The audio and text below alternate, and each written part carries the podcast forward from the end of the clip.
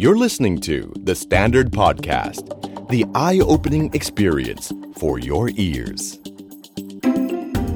The Money Case by The Money Coach. Real money, real people, real problem. สวัสดีครับ ขอต้อนรับเข้าสู่รายการ The Money Case by The Money Coach ครับ พบกับผม โอม โอมสิริวิรกุล และโคชหนุ่มจักรพงศ์เมธพั นธ์ ข่าวหลังต้องบอกเป็นน้าคนหนุ่มตอบวันตอบคำถามวันศุกร์นะครับ ครับ โอมครับต้องบอกว่าหลังจากที่เราจัดรายการวันศุกร์กันไปหลายครั้ง ครับพี่ คำถามมันเริ่มหลั่งไหลมากขึ้นเรื่อย ๆ นะครับ ครับ แล้วเดี๋ยวนี้มานี่แบบเรียนถามคนหนุ่มและพี่โอม อ่า อย่างเงี้ย พี่ เล โอม ยนะ ครั ฮะ บ แสดงว่ามีคนฟังเรานะครับ ครับ แล้วก่อนที่พี่จะอัดเมื่อกี้เองก็มีแบบพี่ตั้ง notification ไว้ก็ขึ้นมาเลยครับ ครับ เห็นแล้ว เห็นพี่ตอบคำถามในรายการ The Money Case เลยอยากถามบ้างนะ ภารกิจของเราดูจะไม่เบาลงเลย ไม่เบา นะค ล รับ งเลยครับครับ ก็อะไรที่มีความใกล้เคียง ครับ นะครับ ก็แหมบางทีคำถามมันมาเยอะ ครับ ก็ไม่ต้องรอเรา ครับ นะถ้ามันมีความใกล้เคียงกับเรื่องของเราของท่านเนาะก็เอาไปปรับดู ปรับใช้ ไปปรับ ได้ ใช้เลยนะครับ บางทีมันแหมมานั่งรอคำตอบตรงๆนี่ต้องบอกว่าคิวมันเยอะเหมือนกัน อ่า นะครับ เพราะฉะนั้นถ้ามีอะไรที่มันไปปรับใช้ได้ ปรับใช้ลุยเลย ครับผม นะครับ ครับ เอาละวันนี้ครับโอมคำถามเป็นเรื่องของใครอย่างไร โอ้โห ก็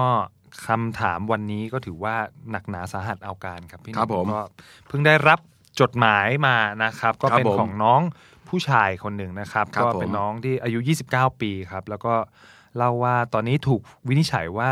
ตาจะบอด โอ้ฮะ เนื่องจากพันธุกรรมของร่างกายที่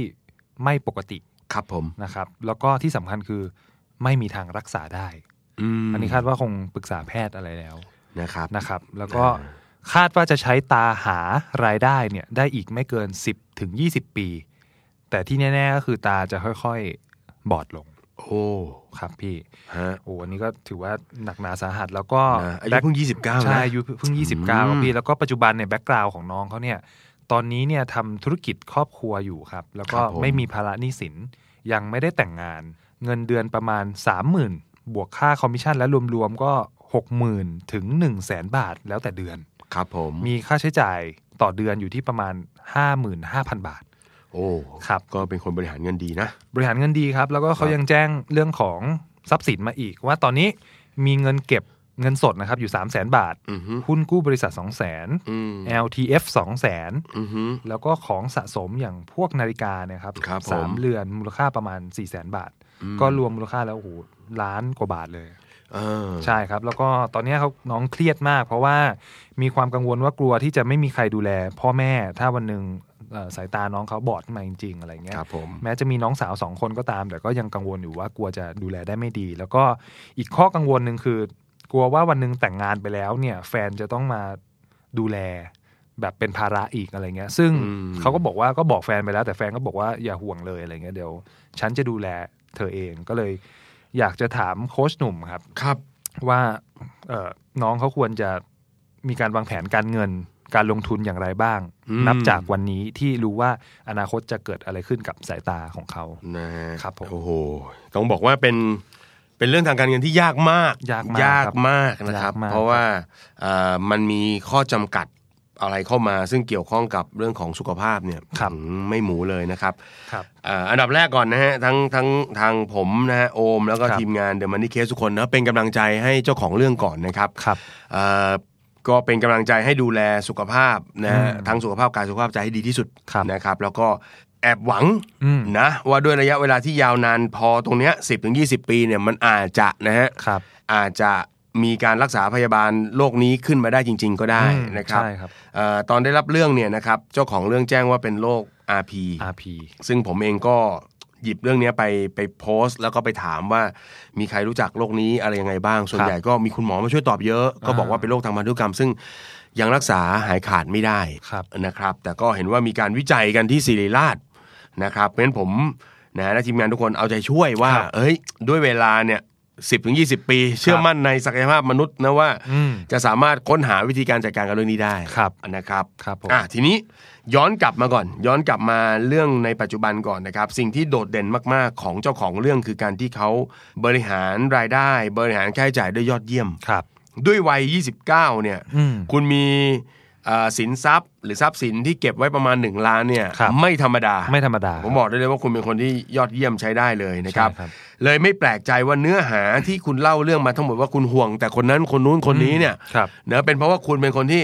เหมือนเป็นเสาหลัก ครับ เป็นคนที่คิดหนักๆกับชีวิตอยู่ตลอดเวลา ครับ นะคิดหนักๆกับชีวิตอยู่ตลอดเวลานะครับแม่แล้วเรื่องหนึ่งที่ผมอ่านแล้วซึ้งมากเลยก็คือเรื่องที่ว่าตอนนี้เขายังไม่ได้แต่งงานนะ ใช่ แต่ว่าวางแผนจะแต่งงาน แล้วก็ว่าตรวจวินิจฉัยเจอโรคนี้เนี่ยก็บอกแฟน ครับ เนาะแฟนก็แบบน่ารักอ่ะ อืม เนอะ ครับ เฮ้ยทำไมเรื่องแบบนี้ต้องเกิดกับคนน่ารัก อืม น่ารักนะ เป็นห่วงดูแลชีวิตตัวเองมาอย่างดีอย่างนี้ด้วยนะครับ ใช่ครับพี่ เอ่อเรื่องหนึ่งที่ผมอยากให้เอ่อทำก็คือแน่นอนแหละดูแลสุขภาพคือเบสิก ครับ สำหรับเรื่องการเงินเนี่ยผมดูว่าถ้าในระยะเวลาต่อจากนี้เนี่ยคุณเก็บคุณหาด้วยอัตราแบบนี้เนี่ย อืม นะครับ เงินเก็บเงินออมของคุณไม่น่าจะน้อยอะ ครับ น่าจะดีพอสมควรเลยทีเดียว อืม นะครับ เพราะว่าถ้าด้วยในวัย 29 เก็บได้ขนาดนี้อีก 10 ปี 20 ปีนะครับก่อนที่มันอ่าจะเกิดโชคร้ายหรืออะไรต่างๆเนี่ยซึ่งเราเราคาดเดาอะไรไม่ได้เนี่ย ครับ ผมว่าถ้าเราบริหารจัดการแบบนี้เนี่ยน่าจะดูแลอะไรได้พอสมควร อืม สิ่งหนึ่งที่อยากให้ทำก่อนก็คือว่าคนที่เป็นเสาหลักเนี่ยเรามักจะห่วงเรื่องผลกระทบทางการเงินที่เกิดขึ้นกับคนใกล้ตัว ครับ คนกลุ่มเนี้ยจะไม่ค่อยนึกถึงตัวเองเท่าไหร่ อืม นะฮะ เพราะฉะนั้นสิ่งที่อยากจะให้นำก็คืออย่างที่บอกหนึ่งดูแลสุขภาพนะครับ อันที่สองครับมันจะมีรายจ่ายจริง ๆ ที่เราต้องกลัวเนี่ยก็คือการกินอยู่ใช้จ่ายของคนในครอบครัวที่เราเป็นคนดูแลสองคือเมื่อเกิดเหตุไม่คาดฝัน อย่างเช่น เกิดมีใครเจ็บป่วยเกิดอุบัติเหตุขึ้นมาเนี่ยการจะจับจะจ่ายตรงนั้นได้เนี่ยตรงนั้นเนี่ยมันอาจจะต้องมีเรื่องของเออเงินเก็บเงินสำรองมาจัดการ หรืออาจจะต้องใช้ประกันช่วย ครับ เพราะฉะนั้นเอาจริง ๆ ถ้าจะให้วางแผนแบบง่ายที่สุดเนี่ยอยากให้เอานะกระดาษมาวางแล้วก็ลองคิดดูว่ารายจ่ายอะไรต่างๆ ที่แต่ละคนจะใช้จ่ายเนี่ยเป็นเท่าไหร่อย่างไรบ้าง ครับ ที่เราจะพอเราจะต้องสนับสนุนพ่อแม่เรา อืม ส่วนน้องๆเนี่ยในใจเนาะอยากจะให้พูดกับเขาว่าให้ดูแลตัวเอง อืม นะให้เขาเริ่มคิดดูแลตัวเอง แล้วก็บริหารจัดการชีวิตตัวเองให้ได้ ครับ หน้าที่ภาระของเราก็จะเบาลงไปได้ส่วนหนึ่ง ครับ นะครับดูว่าพ่อแม่ใช้จ่ายอะไรเท่าไหร่ยังไง แล้วเราควรจะต้องเก็บเงินอะไรเท่าไหร่ยังไง ครับ ฉะนั้นโจทย์อันดับแรกก็คือเป้าหมายก่อน อ่า นะครับ อันเนี้ยคือสิ่งที่อ่าตอนที่อีเมลมาเนี่ยพี่มีอีเมลตอบกลับเข้าไปก่อนแล้วส่วนหนึ่งก็คือบอกว่า ถ้าจะให้ช่วยวางแผนการเงินให้ได้เนี่ย เรามีความจำเป็นเหมือนกันที่จะต้องเล่าว่าเอ่อคาดหวัง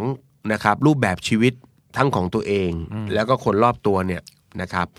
เอ่อแม้ว่าจะเกิดเรื่องร้ายๆเนี่ยเราคาดหวังว่ารูปแบบชีวิตจะเป็นแค่ไหนอย่างไร ครับ นะครับอ่าน้องเขาก็ตอบตอบกลับมานะครับ แต่ว่าโดยหลักๆเนี่ย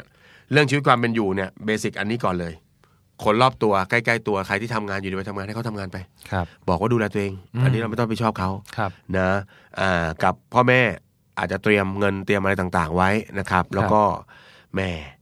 นะครับ เราก็ไม่รู้ว่าเราจะช่วยอะไรได้นานแค่ไหน แต่ก็คือทำให้เต็มที่ที่สุดแล้วกัน อืม นะครับ อีกอันหนึ่งที่สำคัญไม่แพ้กันคือกับแฟนเหมือนกันนะ ครับ อาจจะต้องพูดคุยกับเขาว่าเนี่ยเนาะมันอาจจะต้องมีค่าใช้จ่ายมีอะไรต่างๆ ซึ่งเราจะต้องมาเผื่อให้ตัวเองบ้าง อืม นะครับ สังเกตว่าผมจะแนะนำว่า บริหารจัดการคนอื่นเท่าที่จำเป็น อืม เท่าที่ดำรงชีวิตได้ ครับ ก็ถ้าเมื่อกำลังหลักเป็นแบบนี้เราจะไปหวังโอ้โหชีวิตถึงถึงขั้นเติมเต็มความสุขสวยงามอะไรมากมาย ก็ต้องดูแลตัวเองด้วยส่วนหนึ่ง อืม นะฮะ ครับ เพราะฉะนั้นการที่เราจะบอกคนในอุปการะของเราว่าดูแลตัวเองบ้างบางส่วนเนี่ยไม่ใช่เรื่องเสียหายนะครับ ไม่ใช่เรื่องเสียหาย อืม ตรงกันข้ามถ้าเราแบกทั้งหมดไว้อยู่ที่คนเดียวเนี่ย โอ้โห บางทีมันอาจจะทำให้เราเกิดความเครียด ครับ นะและอาจจะมีผลต่อสุขภาพของเรายิ่งไปกันใหญ่เลย อืม เพราะฉะนั้นเอ่อการเงินเนี่ยมันเป็นเรื่องส่วนบุคคลที่เราต้องทำให้คนรอบๆ ตัวดูแลตัวเขาเองได้ด้วย ครับ นะครับเพราะฉะนั้นความเป็นห่วงความกังวลเป็นเรื่องที่มันแสดงออกอยู่แล้วว่าคุณเป็นคนดี ครับ นะ ใช่ แต่ว่า ใช่ เราก็ต้องพอเหมาะพอสม ครับ นะอีกคนนึงที่ควรจะคุยคือแฟน เพราะว่าเขาจะต้องเป็นคนที่อยู่กับคุณไปตลอดชีวิต ใช่ นะฮะก็ลองมาดีไซน์รูปแบบชีวิตกันดูครับ แล้วก็เอ่อทำงานเก็บเงิน อืม นะครับ ครับ นะฮะด้วยด้วยสไตล์แบบนี้พี่ไม่ค่อยห่วงว่ะพี่ว่า เออ เก็บเงินได้เยอะ ใช่ใช่ผมดูแล้วโอ้โหแค่อายุ 29 ทรัพย์สินขนาดนี้ แล้วก็รู้สึกว่าเป็นคนมีมองอนาคตตัวเองอยู่ตลอด เออแล้วก็มีดูมีวินัยอยู่แหละครับ หา ครับ เงินได้หกหมื่นแสนหนึ่งก็ใช้ประมาณห้าหมื่นห้าหมื่นห้า ใช่ งั้นเขามีเหลืออยู่ทุกเดือน คนแบบเนี้ยเหลือไปเรื่อยๆ มันก็สะสมสั่งสม ครับ นะครับกับเครื่องไม้เครื่องมือที่เราอาจจะอาจจะต้องมาจัดสรรนิดนึงก็คือว่าเอ่อเรื่องเก็บเงินเรื่องหาเงินเนี่ยไม่ค่อยห่วง ครับ ถ้าจะจัดสรรเงินเนี่ยนะครับก็อาจจะต้องมีการจัดสรรเป็นสองส่วนใหญ่ๆแล้วกันเนาะอ่าส่วนหนึ่งก็คือการเก็บไว้สำหรับการดูแลค่ารักษาพยาบาลตัวเองในระยะสั้น ครับ ๆ ตรงนี้เนี่ยเราอาจจะไม่เก็บไว้ในที่ที่ มีความเสี่ยงสูงมาก อืม นะครับเพราะว่าเรามีความจำเป็นต้องใช้ในระยะเวลาอันใกล้นี้แล้ว ครับ นะครับเครื่องมือก็ไม่ควรจะเสี่ยงมากเป็นเงินฝากได้ เป็นเป็นสลากออมสินอะไรพวกนี้ก็ได้นะนะครับเป็นกองทุนตราสารหนี้ อืม หรือซื้อเป็นพันธบัตรซื้อหุ้นกู้อะไรเงี้ยพ ครั อบ ได้นี่ ครั พ บ อได้ ครับ สำหรับการดูแลตัวเองในระยะสั้นๆ จริง อืม ๆ แล้วก็อาจจะต้องมีส่วนหนึ่งที่เก็บยาว ครับ นะครับเพราะว่าแหมก็เป็นกำลังใจให้เรานะรักษาตัวเองไปได้นานๆ เพื่อที่ว่าวันหนึ่งเกิดจะรักษาได้ขึ้นมา ครับ ก็ตรงนี้ก็อาจจะใส่ในทรัพย์สินเสี่ยงได้บ้าง เอาตามที่เรามีความรู้ ครับ นะครับ แล้วก็วันนี้อาจจะต้องคุยกับแฟนเหมือนกัน อะไรที่เราบริหารจัดการเงินยังไงเดี๋ยวอาจจะอาจจะต้องเริ่มคุยเริ่มบอกเริ่มเล่าให้เขาฟัง ครับผม วันนี้ไม่แน่ใจว่าแฟนเริ่มเป็นนักลงทุนหรือยัง อ่า ถ้ายังไม่เป็นเริ่มชวนเขาสอนเขาให้เขา ครับ ดูในสิ่งที่เราทำไปได้ด้วย ครับ เนอะไม่ใช่ว่าสุดท้ายแล้วเราทำไปได้คนเดียว แล้วถ้าเกิดว่าปลายทางสมมุตินะครับ ครับ สมมติว่ามันโชคร้ายจริง อืม ๆ มันโชคร้ายจริงๆเนี่ยกลายเป็นว่าคนที่ดูได้มีเราคนเดียว อืม เพราะฉะนั้นวันเนี้ยมันเหมือนวันที่นะเราต้องคิดคิดช่วยคนอื่นนั่นแหละ แต่ว่าให้เขาช่วยบนพื้นฐานตัวเขาเองดูแลตัวเองให้ได้ ครับ นะโดยการที่เอาเวลาที่เรามีตรงนี้เนี่ยพยายามผลักดันทำให้คนอื่น สอนคนอื่นทำอะไรคนอื่นให้คนอื่น เป็นเหมือนเราให้ได้อะ อืม อันเนี้ย ครับ คือมันเป็นเรื่องที่ดีแล้วเยี่ยมมาก ครับ ๆ แล้วคุณจะหมดห่วงจริง ๆ อ่า เพราะว่าเอาจริงๆฮะคนหาทรัพย์มากๆ เพื่อจะเลี้ยงดูคนอื่นๆเนี่ย คุณจะไม่มีทางได้หยุดหาทรัพย์นั้นหรอก อืม คุณจะไม่มีทางได้หยุดเพราะคุณรู้สึกว่ามันจะไม่พอมีความกังวลไปเรื่อย ครับ ๆนะครับเพราะฉะนั้นเป็นกำลังใจให้ว่าทำเรื่องนี้ อืม เรียกมาคุยเลย ครับ นะฮะกับคนที่เรารู้สึกเป็นห่วงมากอ่ะน้องๆ บอกว่าดูแลตัวเองนะ เราอาจจะดูแลได้ไม่เหมือนเดิมในอนาคต อืม พ่อแม่อ่ะเราอาจจะช่วยเหลือเขาประมาณหนึงพ่อแม่ยุคใหม่เนี่ยจริงๆเกษียณแล้วอายุมากแล้วก็ยังทำงานได้นะครับ อ่าใช่ครับ ถูกไหมฮะเอ่อ ครับ ผมเชื่อว่าทุกคนในบ้านรักคุณ อืม ทุกคนในบ้านรักคุณ ด้วยความที่คุณเป็นหัวเรี่ยวหัวแรงเป็นเสาหลักมาตลอด เพราะฉะนั้นวันหนึ่งเมื่อถึงคุณเมื่อถึงตาคุณที่เดือดร้อนบ้างเนี่ย คุณเอ่ยปากบ้าง อืม ซูเปอร์ฮีโร่ไม่จำเป็นต้องไม่ต้องขอความช่วยเหลือจากคนอื่นฮะ อืม ไม่งั้นจะมีอเวนเจอร์ไป ทำไม จริงไหม ครับ เออเราเก่งเรื่องนี้ไงแต่เราก็มีความพ่ายแพ้เรื่องนี้ไง ครับ ถูกไหมอ่าฮีโร่คนนี้เขาเก่งเรื่องนี้ แต่ก็มีภูมิแพ้แพ้ไอ้นั่นไอ้นี่ไอ้นี่มันก็เลยมีฮีโร่อีกคนหนึงต้องมาช่วยไงเพราะฉะนั้นมันอาจจะมีฮีโร่เกิดใหม่ก็ได้ ครับ ในบ้านคุณคุณอย่าไปกังวลนะ อย่าไปเอ่อเครียดแล้วก็คิดว่าคนอื่นจะดูแลได้ไม่เหมือนเรา ครับ คนอื่นอาจจะดูแลได้ไม่เหมือนคุณ แต่เขาดูแลตัวเขาเองได้เหมือนกัน อ่า ถ้าวันหนึ่งคุณให้โอกาสเขา ครับ ได้ทำเพื่อตัวเขาเองบ้าง อืม นะครับ ครับผม เอ่อโอมครับ ครับ กับเคสนี้ฮะ เป็นเคส ให้ ที่ กำลัง นั ใจหรือ ใช่ มีอะไรอยากจะฝากบอก ก็จ จริ ริงๆงนี่เขาเขียนถึงโค้ดโอมมาด้วยนะครับเขาเขียนถึงโค้ดโอม จริงๆไม่ใช่โค้ดครับ อ่ะ อ่า ลองให้ ครับผม นะ อ่าก็จริงๆเห็นด้วยกับกับสิ่งที่พี่หนุ่มพูดมาทั้งหมดเลยนะ โดยเฉพาะเรื่องของตอนอ่านเนี่ย เรารู้สึกว่าเราไม่ค่อยห่วงแหละเรื่องของการเงิน เพราะว่าดูจากทรัพย์สินระเบียบวินัยอายุที่เพิ่ง 29 กับจำนวนทรัพย์สินที่มีขนาดนี้ แล้วก็ยังรู้ด้วยว่าตัวเองประเมินค่าใช้จ่ายต่อเดือนเนี่ยอยู่ประมาณ 5 5 0 0 0แสดงว่า อืม เป็นคนที่ทำรายรับรายจ่ายรู้อยู่แล้ว ชัดเจนมาก อ่าชัดเจนมากอะไรอย่างเงี้ยแต่สิ่งหนึ่งที่ที่สำคัญเลยผมรู้สึกว่าอย่างที่พี่หนุ่มบอกครับก็คือเขาแบ็กเดตแล้วว่ามันเหลืออีก 10 20 ปี ซึ่งไอ้สิบยีปีตรงเนี้ยขอให้อยู่ด้วยด้วยความหวังอะ อืม เอออย่าอย่ารู้สึกว่าอย่าอย่าเพิ่งหมดหวังอะไรอย่างเงี้ย ครับ อืมอยู่ด้วยความหวังแล้วก็พยายามสร้างดวงตาดวงใหม่ขึ้นมาในบ้านเลยไม่ว่าจะเป็นกับคู่ชีวิตหรือคนในครอบครัวเองก็ตาม เรื่องการเงินสำคัญอย่างที่พี่หนุ่มบอก ครับผม ก็พยายามสอนและถ่ายทอดให้เขารู้ถึงวิธีการบริหารการดูแลทั้งทั้งชีวิตเขารวมถึง ชีวิตเราด้วย ครับผม อะไรอย่างเงี้ยครับ นะฮะ ครับ ก็ ผม เป็นกำลังใจให้ในตอนนี้นะครับ ก็ ครับ สำหรับเคสนี้เล่าให้ฟังนะครับ ครับ ว่าอ่า เดี๋ยวคงจะเป็นเคสที่ผมจะเข้าไปวางแผนการเงินให้ ครับ นะครับ ก็ยินดีช่วยนะครับ ครับ ก็เดี๋ยวหลังไม่คงจะติดต่อกันนะฮะ ครับ อยากจะช่วยนะครับว่าเอ้ยเป็นคนที่แม่สไตล์ชีวิตคล้ายๆกันเป็นหัวเรี่ยวหัวแรงของ ครับ ครอบครัวเหมือนกันนะครั ครับ บผม อ่าแล้วก็อย่างที่ผมเล่าไปทั้งหมดนั่นคือชีวิตของผมเลยว่า ถ้าเราต้องหาเงินเลี้ยงคนทั้งหมดเนี่ยเราจะเลี้ยงไปไม่รู้จบ ครับ แต่พอเราเราแนะนำเราบอก อืม นะครับ เราเริ่มให้เขายืนด้วยตัวเขาเองได้เนี่ย ครับ มันจะเป็นการผ่อนภาระ ครับ นะทางการเงินแล้วก็ผ่อนภาระทางความคิดเราไปในระยะยาวนะครับ ครับ ผมก็ ผม จะเดี๋ยวคงจะช่วยให้คำปรึกษาไปนะครับ ครับได้ แล้วก็คุณผู้ฟังท่านใดถ้ามีข้อมูลนะฮะเกี่ยวกับเรื่องของโรค RP เนอะ ครับ ว่ามันมีช่องทางมีอะไรต่างๆ มี อืม อะไรวิจัยอะไรต่างๆ ที่ไหนอะไรยังไง ครับ เผื่อจะเป็นข้อมูลให้น้องๆให้น้องเขานะครับ ใช่ ในการ ครับ ที่จะต่อสู้กับโรคนี้ ครับ นะครับ ครับ อ่านะครับแหมก็ต้องสำหรับเคสนี้ผมอยากจะให้เป็นมุมคิด อืม นะฮะสำหรับคนหลาย ๆ คนที่วันนี้ชีวิตการเงินเราเราแย่ ชีวิตการเงินเราไม่ดี ครับ นะครับ ผมเชื่อว่าชีวิตการเงินที่แย่ที่ไม่ดีของคุณเนี่ย เทียบอะไรไม่ได้กับการที่ต้องสูญเสียอวัยวะสำคัญในชีวิตไป อืม นะครับ แต่จะสังเกตว่า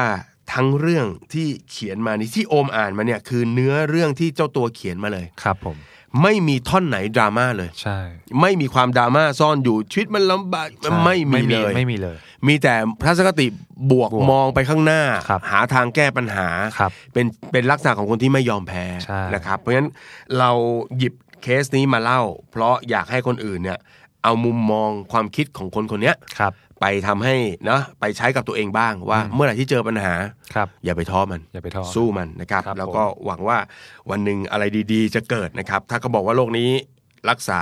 ยังไม่ได้ ผมก็หวังว่าอีก 10 20 ปี มัน ครับ จะมีปาฏิหารย์ ใช่ นะครับ ครับผม ก็เป็นกำลังใจให้กับทุกชีวิตนะครับ ที่ดิ้นรนต่อสู้ในโลกการเงิน ครับ นะครับ เราอยู่กับเงินแบบมีความสุขได้ครับ อยู่กับเงินแบบมีความหวังได้ ครับ นะครับ ทั้งหมดขึ้นอยู่กับความคิดเราเป็นอันดับแรก อ่า แล้วพบกันใหม่ในสุขหน้าครับ ครับ วันนี้ผมกับโอมลาไปก่อน สวัสดีครับ สวัสดีครับ ติดตามทุกรายการของ The Standard Podcast ทาง Spotify, YouTube และทุกที่ที่คุณฟัง podcast ได้แล้ววันนี้ The Standard Podcast Eye Opening for Your Ears